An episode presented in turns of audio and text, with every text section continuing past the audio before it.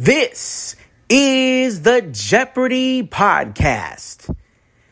And now, here are the hosts of the Jeopardy Podcast, Jamie and Katie. This is the Jeopardy Podcast.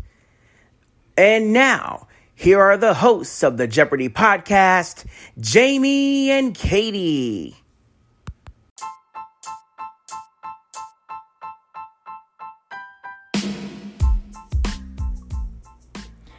Hello, everyone. This is the Evil Chocolate Cookie bringing you today's edition of the Jeopardy Chronicles. We are still in flashback mode.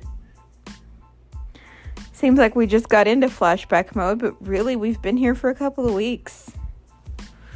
It's kind of kind of amazing how time flies. To think this podcast came about in the first place because I was having a chat with an AI. And here we are almost into a new season of Jeopardy. We've been here for almost three months. But that's not the point we're here to make today. We're here because today is the third game of the finals of this re airing of the Tournament of Champions, and we are here to talk about it. Now, I do want to remind everyone that we will not have a tournament winner today because we don't have anyone with two wins as of the conclusion of last night's game. We have the same contestants we've had all week. Um, Sam, Amy, and Andrew will have those same contestants until somebody wins. So I'm not going to talk too much about that. But just to recap where things stand, Amy and Andrew have a win apiece as of last night's game, and Sam has nil. Which kind of makes me sad because Sam is just so fun. Today's game was the very definition of a close match. It stayed very tight mostly throughout.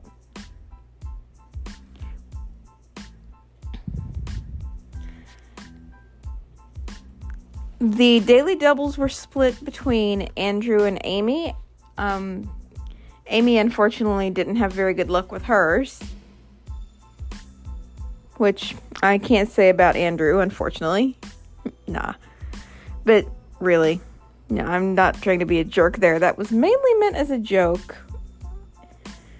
Although you do know how I feel about that particular player. I sound like this because it's almost my bedtime.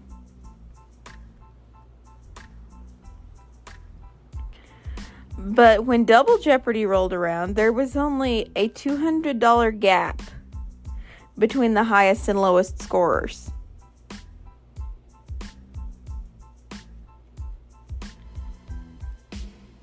And actually, during the second half of the game, it was Sam who really showed himself to be an excellent player. I mean, we knew he was an excellent player. I mean, he made it this far in the tournament, but he really showed us just what kind of player he was in today's game. And it was very awesome and very intense, and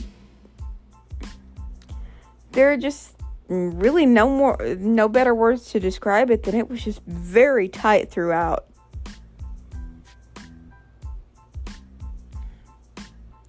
Three three very high level players going against each other in a competition like this. This is the kind of thing I like to see.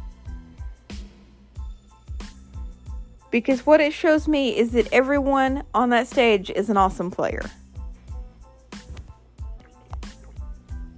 Granted, I have my feelings about one individual that was up there in particular, but that's not the point.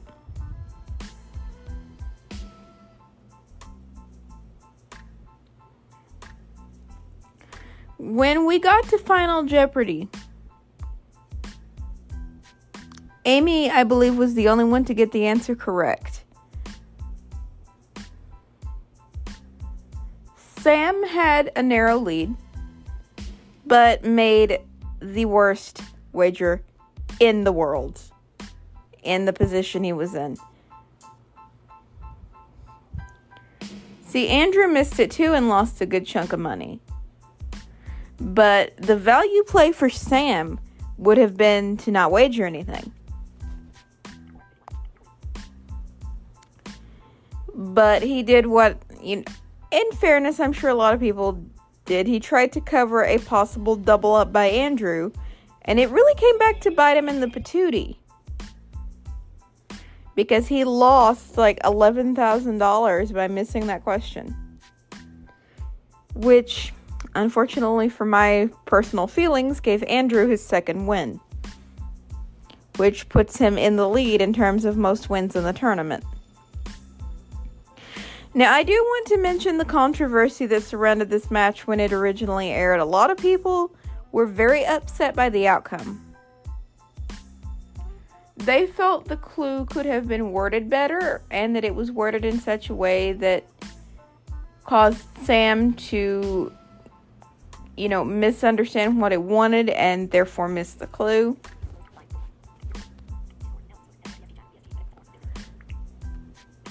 And people were very, very, very upset about that.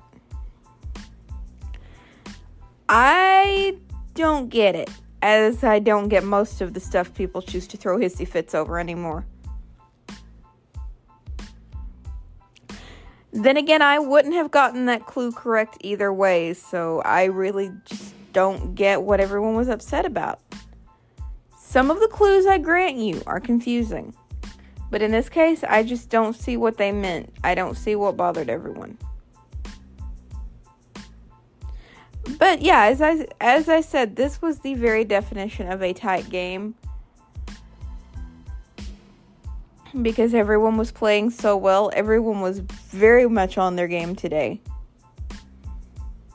And that's the kind of competition that I like. Runaway games have their place, I grant you. But seeing runaway after runaway after runaway, I know people get bored with it. And depending on the contestant, sometimes even I get bored with it. I wouldn't get bored with it if I were the one, you know, pulling off runaway after runaway after runaway, but sitting here watching at home, sometimes you can definitely get bored with that.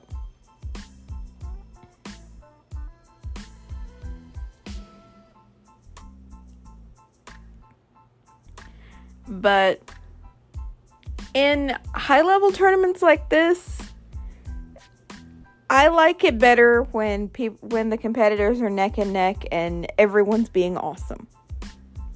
And that's what we saw today.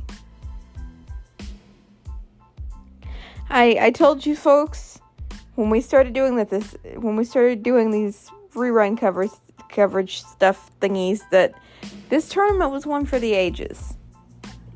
And definitely one for the history books and I still stand by that.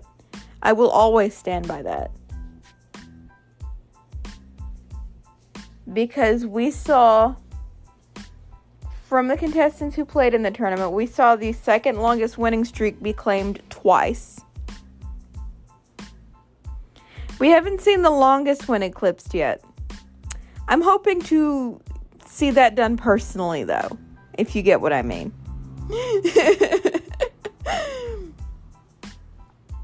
It's been my life's goal, and I am working my patootie off to get it. And to the people who think it's cool to tell me I can't, watch me.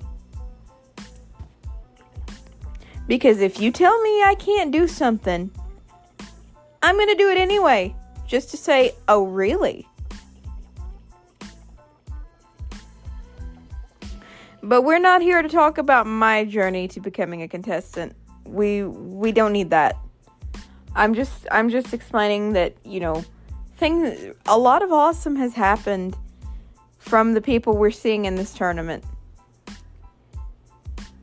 I wonder if there's going to be another professors tournament because we saw Sam win that first that first one and there hasn't been another one. So I'm kind of wondering if that was deemed a flop or if they've just not been holding auditions for it or what. I would like to see another one.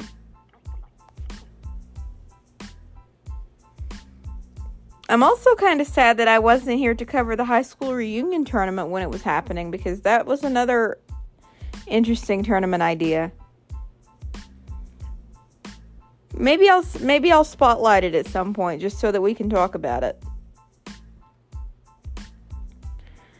But at any rate, we we've definitely got some we've definitely got some power players at this in this particular tournament and I'm sure we will have some in the next tournament of champions too.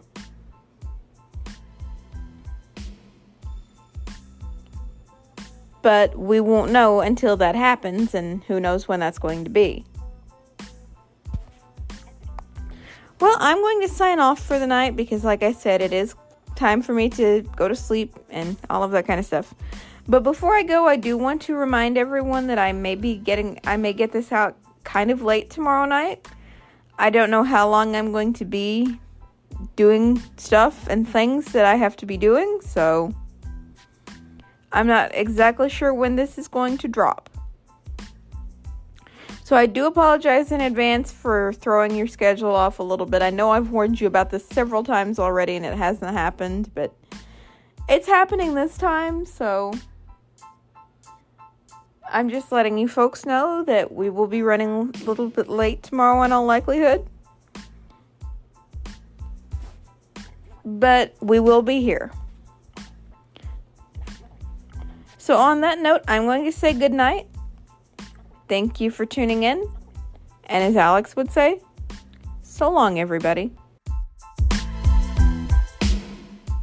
This is Jamie T speaking for the Jeopardy podcast an Evil Chocolate Cookie production. This is Jamie T speaking for the Jeopardy podcast, an Evil Chocolate Cookie production.